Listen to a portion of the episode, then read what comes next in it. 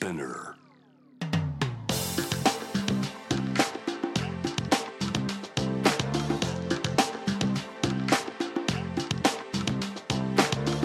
福本敦子の聞くコスメ。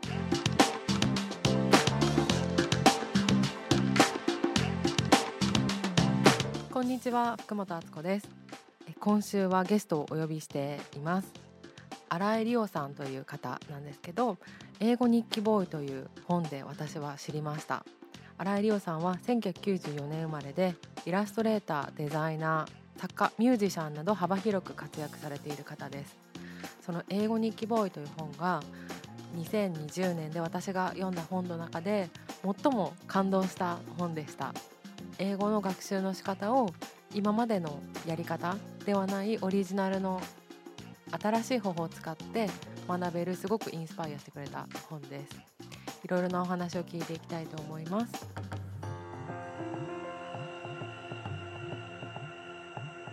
あ、こんにちは。こんにちは。お願いします。はい、お願いします。急にお呼び立てしてしまいまして。いえいえ、お誘いしてもらって光栄です。あの、リオさんのことはえ今年知ったんですけど、はい、ちょうど自粛で、あの私も英語を今人生の中で取りこぼしているのが英語なんですよ。あ、その敦子さんの英語事情をすごい聞いてみたかったですね。もうやばいんですよ。私は留学というかホームステイをしたことがあるんですね。はい。でその時にあの、まあ、初めてコミュニケーションを取って、うん、大体その時はみんないつもと違う環境ってじゅうごさいって多分嫌がるじゃないですか、うん、でも私転勤族で小学校よっつ行ってるんですよ。そんな行ってるんですね。はい、でアウェーに強いんですよね。確かに。だからなんか今までちゃんと勉強したことないのにコミュ力とアドリブでどうにかなっちゃってるんですよ。うん、それもね、いいことですけどね。そうなんです、うん、であのちゃんとしたその練習試合、うん、じゃないな、あの自主練ができてないっていうのを同じように感じていて、はい、それでなんかでも方法が分かんないから、あのなんかいい方法ないかなって思って、うん、ストーリーズで聞いたら、新井理央さんの英語日記ボーイのブログがいいですって言ってくれた人がいて、で検索したんですよ。そしたら、あ、こういう人がいるんだみたいな。でも私はこの子は何か来るぞって思ったんですよ、私。本当ですか。だいたいその顔は当たるんです、えー、すいません、ありがとうございます。でなんか文章もあのブログでちょっと読めますよね、はい、英語日記ボーイの最初の方だけ、ね、はい、うん、もう少し拝見させてもらって、あ、なんか面白い子がいるんだなと思って、で本出る、でもこの子は来るよと思ってありがとうございます。なんか何かが起こりそうだなと思って、それでワクワクして見てたんですよ、えー、そしたら本発売になってバーって売れて、あとあの YouTube 大学であれですよね、中田さんが紹介、はい、もうごまんぶですよ。もう今より全部良くなりたいなんて目じゃねえみたいな。いやいやいやちょうどあの僕中目黒の蔦屋で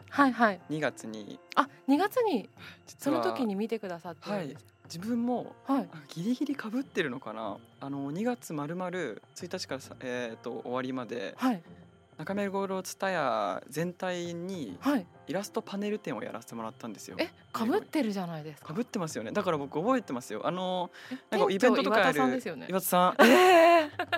本当ですか。はい。で、あのイベントとかやるちょっとしたメインスペースのところにコーナーがありましたよね。はい、ありました。あれでなんか前はから名前は知ってたんですけど。え、名前知ってました？なんか名前知ってました。えー？え、なんかこれっていうきっかけを覚えてないんですけど、はいはい、でも知ってるってことは、まあ、多分コスメ好きなんですか？いや、というわけではないんですけどあのその名前の字面を見たことがあったかな、はいはい、なんかでね、うん、で、あ、それ本のもう表示が可愛くて、あのバイカラーの、はい、すごい可愛い本だなって、なんかついついあのあデザインで見ますもんね。デザイン見ますね、まず。え、まあそうですね、自分がっていうのもあるんですけど、はい、なんかあの敦子さんの本ジャンルは何になるんですかね。何本？一応美容本なんですけど、うん、でもオーガニックでああいうテンションの美容本ってないんですよ多分、うん、一応美容本だけどエッセイにも入るし、そうですね、はい、謎、うんうん、なんかまあああいう最近の本本ってやっぱりね、本作り多分僕も敦子さんもやってて、裏をすごく今この数年で知ってきたふたりかと思うんですけど、でもその話めっちゃ聞きたいしたいですよね、はい、やっぱりあの本出す以上売らなきゃいけないじゃないですか。あ、でもそれ最初にいきなり言ってくるのマジ偉いと思いますよ、うん、いやもう僕ちゃんと売ろうって思いましたよ。え、思いました？すごい思いました。あの作家の角田光代さんって方がいらっしゃるんですけど、はい、私、えー、と去年お会いして、えー、光代さんはあのようかめのセミのすごく有名な作家さんなんですけど、はい、会った瞬間にご著書拝読しましたって言われて、うん、イベントで対談だったんですけど、はい、まずこっから見るんじゃなくて裏の第何冊ってところから見ますよねあそこでこのスピードでよんさつすごいじゃない、うん、みたいな、今は小説も売れないのよみたいなで、本は本当に売らないと次ないよって言われてたんで、そうそれはちょっと意識しました。あ、やっぱそうですよね。売ろうと思ったんですね。思いましたね。やっぱり僕この本を出すでいうとにじゅうごで初めていっさつめを出したわけですけど、はい、もうじゅうごさいからバンドとか音楽をやっていて、はい、まあ、曲作りをしてるんですね。なのでもうまあまあそんなめちゃくちゃ売れてとかではないですけど、それでもまあ シーディー 出したりとか、うん、まあ、絵を描いてデザイナーとしてやってみたいなものづくりをもうじゅうねんぐらいやって、この本当に初めてものづくりに向き合ってからじゅうねんめに出 た, 出たのがこの本だったんですけど、いろいろ絵だったり音楽だったり形を変えて作品を作ってきたんですけど、本当に、あのー、難しいところではあるんですけど、売れるってやっぱ大事なんですよね。いや、売れるとみんなが、うん、あの幸せになるんです。そう思いますね、はい、ただやっぱそうですね、その売れるはめちゃくちゃ大事なんですけど、どう売れるまで持ってくかがめちゃくちゃ大事なんですよ。例えばどういうことですか？あれ、それあれですか、はい、売れる日記ボーイ全然違うんですけど、はい、あのじゃあ売れる本を作りたいと、はい、でやっぱりそうなると、これさっきの今敦子さんにつなげたい話だったんですけど、うん、なんか絶対なんとかなる方法とかを聞き換えたりとか、なんかあのちょっと危機感を示すような煽り、煽り、そうですね、煽りとか、不安系ですよね。不安でもうこれ買わないとやばいみたいな見せ方にして一時的に売れることはあると思うんですけど、やっぱそのアプローチで出した表現物体がじゅうねんにじゅうねんって愛されることはないんですよね。その数ヶ月、何これやばいってってギュッて一回トレンドになるかもしれないんですけど、うんうん、やっぱにじゅうねん経ってもあのにじゅうねんまえに出たこれやってないとお前やばいよって本が大好きなんだよねって多分ならないじゃないですか。いや、ならないし、乙女座ですか？乙女座です。そうですよね。なんでわかるの？え、前から思ってたから。すごい。こいつは絶対乙女座だ。乙女座の特徴って何ですか？分析です。へー。分析と努力。そうなんだ。あと管理とかで、あのいちにちひゃっかい言うみたいな、うん、あのあったじゃないですか、はい、本の中で英語の練習法でとか、コツコツ努力するとか、もう乙女座爆発しちゃってるよと思ってこの子乙女座なんだろうな。そうなんだ。双子座か乙女座かなと思って、その言葉って双子座すごく関連があるんですよ、乙女座と。知らなかった。でもコツコツコツコツやって積み上げることと、どこまで自分を調整できるかっていうのが乙女座の特徴なんですね、うん、もう僕乙女座オブ乙女座。そうですよね、うん、初期段階の乙女座かなと思ってあのその乙女座のシーズンっていっかげつあってはちがつまつとかはちがつにじゅうしちですよね。すごすぎる。もう無理。あーすごい。で、私にがつにじゅうろくにちなんですよ。わでオポジションって、うん、オポジットって英語で言うと思うんですけど、うん、それ真反対なんで補い合うんですよね。そうなんだ。ナイスミーチューみたいな。そうなんだ。そうなんです。でも読んでて言ってることが乙女座チックだったから、うん、どっかに乙女座は入ってるなっていうのはもう分かってました。へー。あの私が一番いいなと思ったのは姿勢が一番いいっていうか、うん、なんかまずお金がないから始まってるじゃないですか。そうですね、うんうんうん、で大体そこで諦めると思うんですよ、うん、か他のことをなんかできない理由にして自分に壁作ると思うんですけど、はい、あじゃあそれの中で違う方法でやってみますっていう、なんか超えいろんなことをこう超えていくっていうか、いろんな方法があるんだよっていうのも本で伝えてる感じがして、はい、それがすごいなんか胸を打たれます。 あ, ありがとうございます。なんかその本当にじゅうごからも音楽やってるのもあって、うんうん、やっぱ自分で作るのが好きなんですよね。そうで、この本の中に作るって言葉連発っていうか、すごく品質度が高いですよね。あ、そうでしたっけ？あ、そうかも、そうかも。あと数えてみてくださいなんかこういう状況だったらできるような状況を作ればいいっていう、多分基本的にそういう考え方お持ちの方なんだなと思っているんですけど、文章の中に作るっていう言葉は多分一番多く出てきて、いやそうかもですね。でもこれ、うん、やっぱり今特に今年コロナとかがあって、なんかいろんなみんなの状況があの変わってるじゃないですか、はい、だからその中でやっぱりこう現状とか自分で未来を作っていける人っていうのはこの後強いだろうなって思ってて、うん、リオさん今あのにじゅうごさいで多分一般的に若いっていう風に入ると思うんですけど、なんか特に今までの今までっていう記憶が濃い人の方が大変なのかなって私は思ってて、うん、でそういう時にこの本が、まあ、英語っていうきっかけで出会うと、この人は英語のことでこう現状を作るっていうのを、えっと、提示してくれてるけど、例えばこれがまた違うことでもあの応用できますよね。そうですね、このマインドを、うん、思います。やっぱりあの学校行くとか、まあ、いろいろあるんですけど、うんうん、まあ、英語に限らずですよね。何かを習得したいって時にその独学マインドっていうのは学校行こうが行く前が絶対必要ですよね、はいはい、やっぱ学校行ったらひゃくまん円払ったら、うん、あれなんか上手くなってんじゃんってことはなくて、ひゃくまん円払った上で頑張るんですよね、うんうん、だからひゃくまん円を払わずにも頑張ることはできる。まあ、その方法をどうするかっていうのはもう本当ネットのおかげなんですよね。自分が多分さんじゅうねんまえに生まれてたらこんな本はもちろんできてないですし、まあ、でもネットじゃない方法で何かクリエイトはしたんじゃないですかうん、でも自分は本当時代にも感謝してるし、はい、基本的にはポジティブにいきたいなって思いますね。えあの音楽作ろうってなったのはきっかけなんだったんですか。アジカンジェネレーション、まずはあのきゅうさいぐらいのしょうにぐらいの時に、はい、ナルトが好きで、はい、漫画ですよね、はい、アニメナルトを見てて、うんうん、でナルトの主題歌がアジカンで、うん、遥か彼方って結構ロック好きならもうヒットソングがあるんですけど、うんうん、その曲聴いてもナルトより好きになっちゃって、はい、衝撃、はい、でもうきゅうさいからロック好きで、もう毎年アジカンの新譜が出るたびに地元のシーディー 屋さんでお母さんに買ってもらって、もうそこからずっと音楽ですね。で作ろうみたいになったんですか、バンドで。でもずっとギターを始めたかったんですけど、うんうん、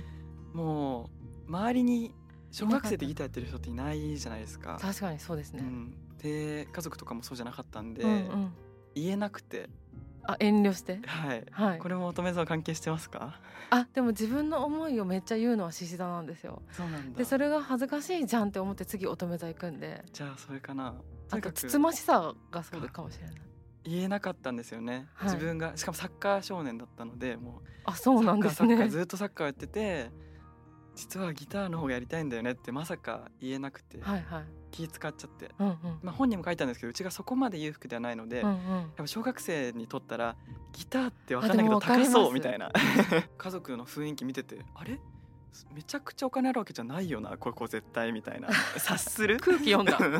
空気読んで、はい、言えなくて、でもずるずるずるずるちゅうさんまで引きずって、うんうん、サッカー部引退した時に初めて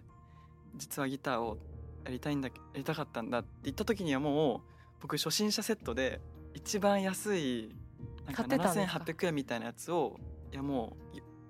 ページをもう用意してて、あプレゼンそうこの金額ならはい、はい、大丈夫だと思うんですけどみたいなことを言って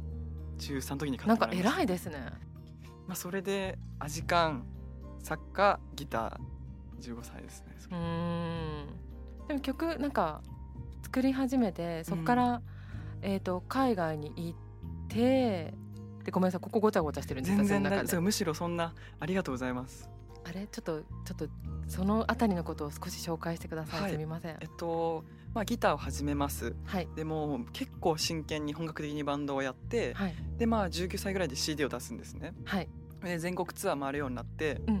ん、でその頃にあのインディーズバンドって、はい、あの本当にお金がないのでグッズをツアーの各地で売って、うんうん、そのグッズの売り上げとかでガソリン賄ってみたいなめちゃくちゃ自転車操業な ん, なんですよ、うんうんうん、それで、えっと、ツアー シーディー 決まったツアーが決まったグッズがないみたいになっちゃってグッズ出さないとで周りにデザインとかイラスト描ける人もいない、うん、でもうそれも自分がバンドのまあリーダーとしての責任感というか、はい、多分率先してそういうのやる人がいなかったのね、メンバーに、うんうんうん、ちょっと自分がじゃあやんないとなみたいな興味はあったはあったんですけど、はいはい、それでちょっと割と必要に迫られて生計を立てるために、はいはい、バンドのガソリン代を賄うためにデザイン独学とかでググるとこからやって、はい、楽しいなっていうのがきっかけでデザインにはまります、うん、ではたちの時に、えっと、本当結構バンドちゃんとやってたんで、はい、カナダツアーお誘いいただいてカナダツアーに行くんですね。この本の中にも出てきてますよね。結構ターニングポイントなんですけど、はい、でカナダツアーに行くっていうのに英語が話せなかったわけですよ、自分はその時で。やっぱいくら日本人だからとはいえはいサンキューバイじゃこれエンターテインメントとして成り立たないと思って、うんうん、せめてどうも日本から来たペンズっていうバンドです今日本当楽しみにしててくらいはそうですよね、何人か何でも言わなきゃエンターテイナーとしてのこれが使命だと思ってさんかげつ猶予があったんですけど、うん、もうさんかげつで エムシー をどうやったら上手くなれるんだってオンラインの先生もね調べまくったら、はい、留学はできない駅前留学高いどうしようどうしようってなって調べてた結果当時ろく、ななねんまえなんですけどろくねんまえか、うんうん、まだ全然主流じゃなかったんですけどオンライン英会話っていうのを見つけてこの いち、にねんですよオンライン英会話って、はいはい、もうろくねんまえとかだと結構大学の周りの人になんかみんな留学行くみたいな感じだったんで、うんうん、自分は今オンラインでフィリピン人の先生とやってるんだよねって言ったらなんか怪しい商材をやってるくらいの感じで、うんうん、え大丈夫みたいな。あでも私も本読んで始めました。あ本当ですか、偉い。えなんか偉いな。そこの壁をでもやっぱりこれちょっとあの偏見というか、はい、あの固定概念だったと思うんですけどネイティブの方がいい先生っぽく、うん、なんか分かんないからそっちの方がいいのかなと思うじゃないですか、うん、でもここでリオさんがめっちゃ肯定してたからもう最高、もう全然問題ないですみたいな。ないないない。でオンラインの英会話はまたそこでね、うん、でもこれはもう自分のいいところだって思うしかないんですけど、はい、またアドリブ力でどうにかしてるんですよ。すごい。いや本当その方が変な話大事なんですよね。もう本当ですか。向こうやっぱ行ってみるとですか。あれ今まで海外で住んだことはなくてそのホームステイと、うん、でも旅行すごい好きで。あそうなんですね。はいアメリカ人とデートしたことは何回もあります。素敵でなんかそのオンラインの、うん、あの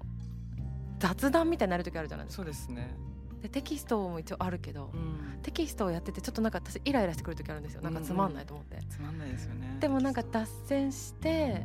話してこの間恋バナをしたんですよ、えー、それが超楽しかったです。楽しいな。フィリピンの女の子とあとなんかそういうあの教材からそういう話になって、えー、東京の人って出会い系アプリ超使ってるよみたいに言ったら、えー、アフリカではそれは流行ってないって言われ楽しかったしなんかその向こうの先生の恋愛事情を聞いて、うん、なんか私も拙い英語でこうやってやったらみたいなアドバイスとかして面白かった、えー、いやいいですね。やっぱオンライン会話のいいところがその勉強における楽しいセクションに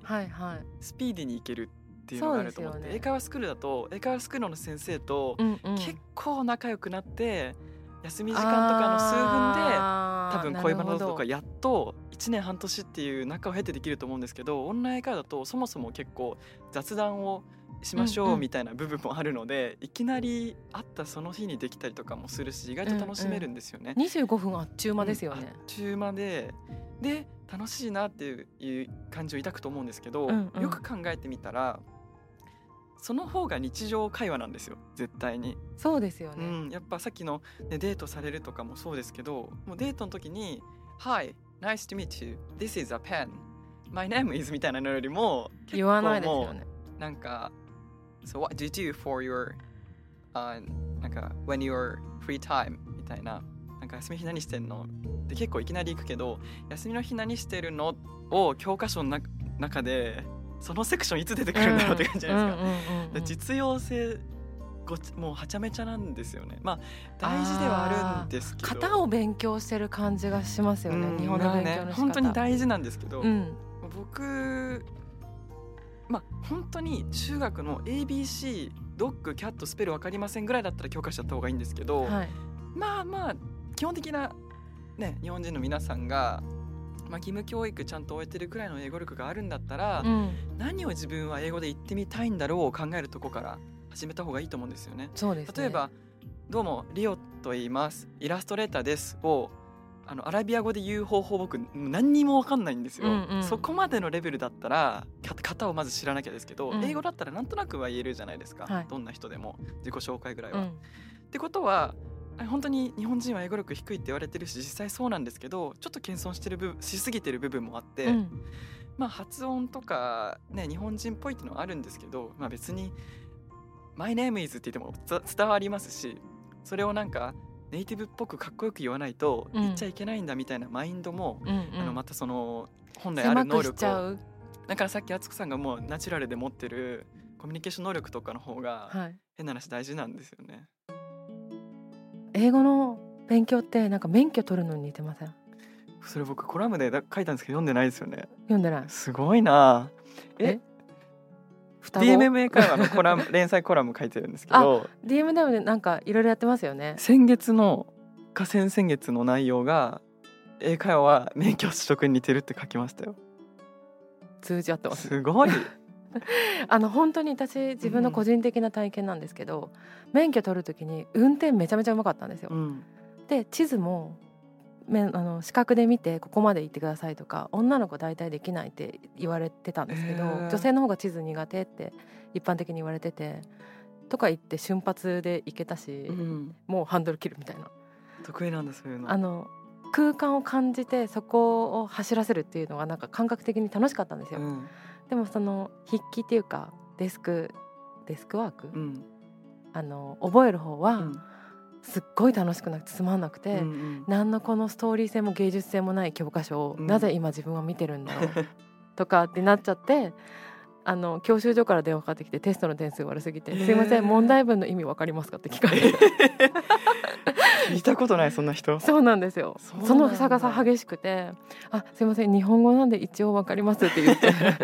それ頑張ったんですけどだからその話すのは運転に似てて、うん、覚えたり理解するがあの筆記の標識とかに似てるなって思いました、うん、もうまさにそうですね。運転ばっかしちゃってだからえー、でもなんかなんでだろうなんでそういう発想がに似るのかななんかなんでですかね、感覚が似るというか自分もまさにそんなようなことをコラムで書いたんですけど、はい、さらにもうちょっとあの スリーディー っぽくなるんですけど、うんえっと、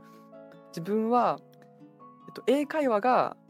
ドライブ力なんですね、はいはいまあ、いわゆる今言った免許を持ってるかどうかなんですけど、うんうんうん、でそのボキャブラリーが街の広さなんですよ、うんうん、だからめっちゃ運転うまくても走れるところそうですめっちゃ運転うまくて詩人ですねいやいやいやいやめちゃ運転うまくても、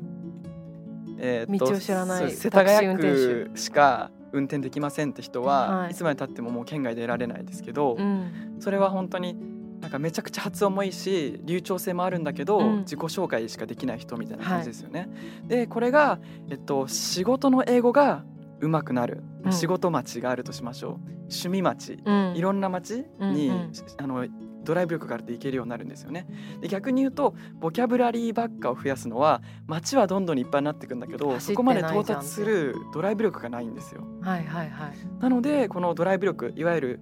あの英会話力はオンライン英会話でボキャブラリー、まあ、自分に必要な街、うん、自分に必要なボキャブラリーを増やすのが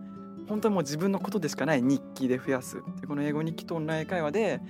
ドライブ力と街の大きさを広げていくっていうのがもう、うん令和版英語学習なんじゃないかなと思います、ね、素晴らしい。あとなんか英語日記ちょっとやってみたんですけど、はい、書くと英語って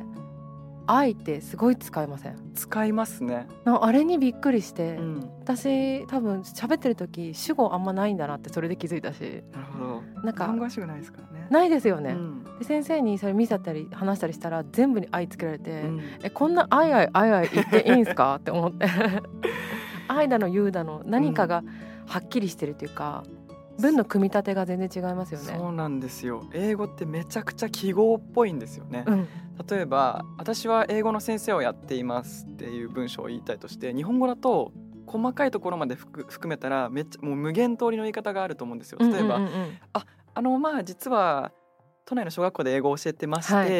で今正しい文章だと思うんですけど、うんうん、なんか What is ましてみたいなことじゃないですか、うんうん、勉強ラーナーからすると、はい、まああの実はまああの実はって何みたいなもう細かいニュアンスとかがねまあ、あの実はなんとかでしてっていうのは絶対もう学べないけど、うんうん、そういう言い方は間違ってないし、うんうん、その微妙絶妙なんですよ。そうなんですよ。なんか間間がありますよね。そうなんですよね。でもましてってなんとかでしてとかって使い方間違えるとなんかなんでここに今でしてっていうのみたいになっちゃうし、うんうん、その正解が初めましてのましてっても何ってなりますよね。そう違うしでそうそうそうだからなんかこれはニュアンス的な正しいっていうのはあるんだけどなんでこれが正しいかっていうのを論理的に説明できないんですよ日本語って。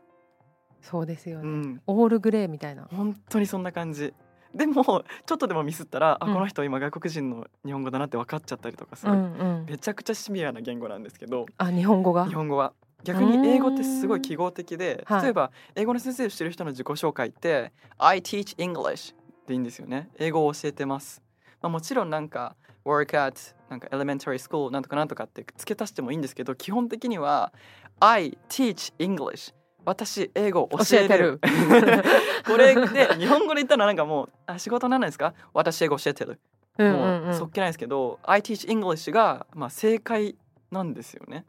だからなんかこう私はやっぱり今英語力はそんな自分にストックないと思ってるから、はい、日本語の方にやっぱりどうしても注目してしまって英語日記をやったことで、うんなんか逆にこうえ日本語の美しさっていうかわかるそれもねなんか糸と糸がこうなって布になった感じなんだな日本語ってって思いました。素敵な表現今の、うん、なんかこう反物とかこう織物っていうかそういう感じわかるなるほどね、うんうん、もうどちらも異なる美しさがあるんですけど、うんうん、勉強第二言語として勉強するっていう意味で言うと英語はもう最高に勉強しやすいんですよね。さっき言った日本語を外国人から勉強するってすごく難しいんですよ、うんうん、あの多分教科書日本語の教科書にはどうも私の名前は新井理央と言いますなんとかなんとかみたいな文体で書かれてると思うんですけど口語的にあんまそういう風に言わないしとか言わないし申しますとかもあるしそうそうそうなんかとにかくね正解が何個あんねんみたいな感じ、うんうんうん、しかもその正解ちょっとでもずれたらしっかり不正解になっちゃうし、うんうん、とにかくね難しいんですよ日本語って。なんか一回こう私も英語を勉強したかったけどなんか無理そうだなみたいな気持ちで結構過ごしてきてるんですけどですよね。ある時スタバで、うん、白人のおじいちゃんがめっちゃ日本語勉強したんですよ。えらいなんかそれ見て、うん、この姿勢が自分に足りないんだよって向こうからしたら同じじゃないですか。そうですね、はい、確かにねでもそう思いました。うんそうまあだから結構マツコさんみたいにまあ僕も昔そうでしたけど英語難しい馴染みないなんかやだな勉強かって思う人もいると思うんですけど、うんうん、えでもそれを覆される本でした。嬉しいです。あ私の好きなワンフレーズあるんですよ。あもうぜひお願いします。本当に嬉しいです。あのーこの言葉が素晴らしすぎ流行語にしなよって思った言葉があります僕はこの本をただの英語学習本で終わらせたくない。僕が一番に伝えたいのは英語を身につけ何かと掛け合わせて使うことで新たに始まるここからが好きなんです。これまでの常識を根本から覆してしまうほど美しい未来だ。えーみたいなえこれでもなんかその常識を疑って自分のやり方をクリエイトしましたっていうこともこの本の大きな要素の一つじゃないですか。でもこれ今今年この本が出たの結構運命的だなと思っていて、ね、今このマインドは全員必要、うん、英語じゃなくても何かが崩れていくっていう感覚持ってる人すごいたくさんいると思うんですけどそこに多分みんな不安を覚えてる人、うん仕事のあり方変わっちゃうとかそういう人も結構多いとは思うんですけど常識を根本から覆すことは美しい未来なんだみたいな、うん、なんか浄化されましたこの一文で嬉しい。実はそのフレーズなんかすごい一回編集さんにどうこれ載せるかどうかみたいになった時があって。なんでですか。多分その、まあ、英語本っぽくないしなんかちょっと言い過ぎなんじゃないかみたいな、まあ、批判を恐れてくれたというか僕の代わりになんかいやいや懸念、うん、そう英語の本なのに英語はもう根本から覆なんか、はいはい、常識を覆してなんか未来を変えていくはちょっとそれは人によるし言い過ぎなんじゃないかみたいな、そう、それでその言葉自体はいいんですけど、まあ、もしかしたら、まあ、そういうの僕があの考えられないそのここもしかしたら批判来るかもしれないですよ、はいはい、すごくカバーしてくれる優しい編集さんだったんで、うん、なんかあんまりちょっと言い過ぎなことをたまに言っちゃうと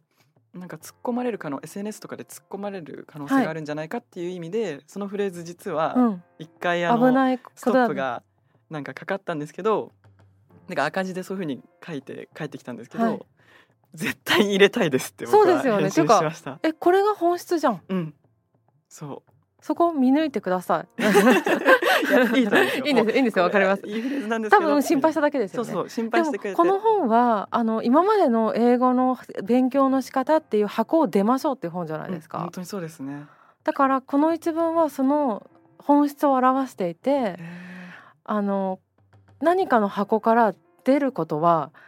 美しい未来を作ることですっていう提案っていうか、うん、こうあの示してることになるから、うん、すごく重要な一文で、はあ、嬉しい、むしろ帯でいいんじゃねっていうすごいいい言葉だなと思って、これってでもこの経験をした人からしか出てこない言葉なんですよね。あ、この本人があの英語っていうものを通して何かその自分の人生がまず変わって、それでよ世の中で言われているお金がないと英語は学習できないんだよっていうことを何かあのオセロみたいにこうカランカランカランって変えていって、うんうん、それですごく、まあ、現状ごまんにんの役に立ってるじゃないですか、うん、でこれからの先にこれじゅうまんぶとかいくと思うんですけど、そういうふうにこの人が箱から出たことによってその恩恵をじゅうまんにんが受けていくっていうのが走りだから、うんうん、そんな箱から出ることを、うん、よしと し, しましょうよっていう。そうですね、はい、いやありがとうございます。本当嬉しい。やっぱあのそもそも僕は、まあ、イラストレーターでありミュージシャンであり、まあ、あそこも話したかったんです、うん、これから副業の時代で確かに、ね、なんかいくつもの肩書きを持つ時代だなっていうのを思います、うんうんうん、やっぱりその僕がこれ英語で売れたいとか、はい、英語ネオ英語発信者みたいなことを自分で思ってたらここまで書けなかったんじゃないかなって恐れて、既存のビジネスを傷つけることを、批判を上げることを、あの分かんない、読んでる側としては何も今までのことを否定した感じしない、うん、よかった、はい、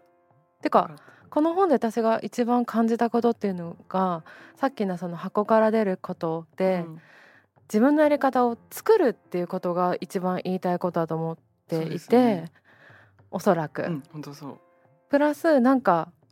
今までのやり方っていう箱があるとしたら、それ以外のここもこういう方法もありますよっていうことが言いたいから、うん、別にこの箱を否定してないというか、うんうんうん、こうもできるしああもできるし、そうですね、はい、みんなの日常に使っているものでこういう風に変えることもできるんですよみたいなことを言ってて、それって英語さっきも言ったけど、うん、英語だけではなく他のことでも応用が効くから、うん、それを感じたのは私だけど、うん、でもなんかきっと感じてる方いるんじゃないですかね、うん、という感じですごく熱くなったところで、なんと熱くなりすぎてスタジオの時間が終わってしまいまして、ここで終わってしまったんですよ。すごく楽しいお話だったんですけど、いやもっともっと喋ってみたいなと思ったんですが、でも本のこととかあと考え方の深いところは聞けたかなと思うので、ぜひ新井理央さんの情報をチェックしたい方はご著書の英語日記ボーイ、それから エスエヌエス や ディーエムエム の連載なども見てみてください。英語私も頑張っていきたいと思います。福本敦子でした。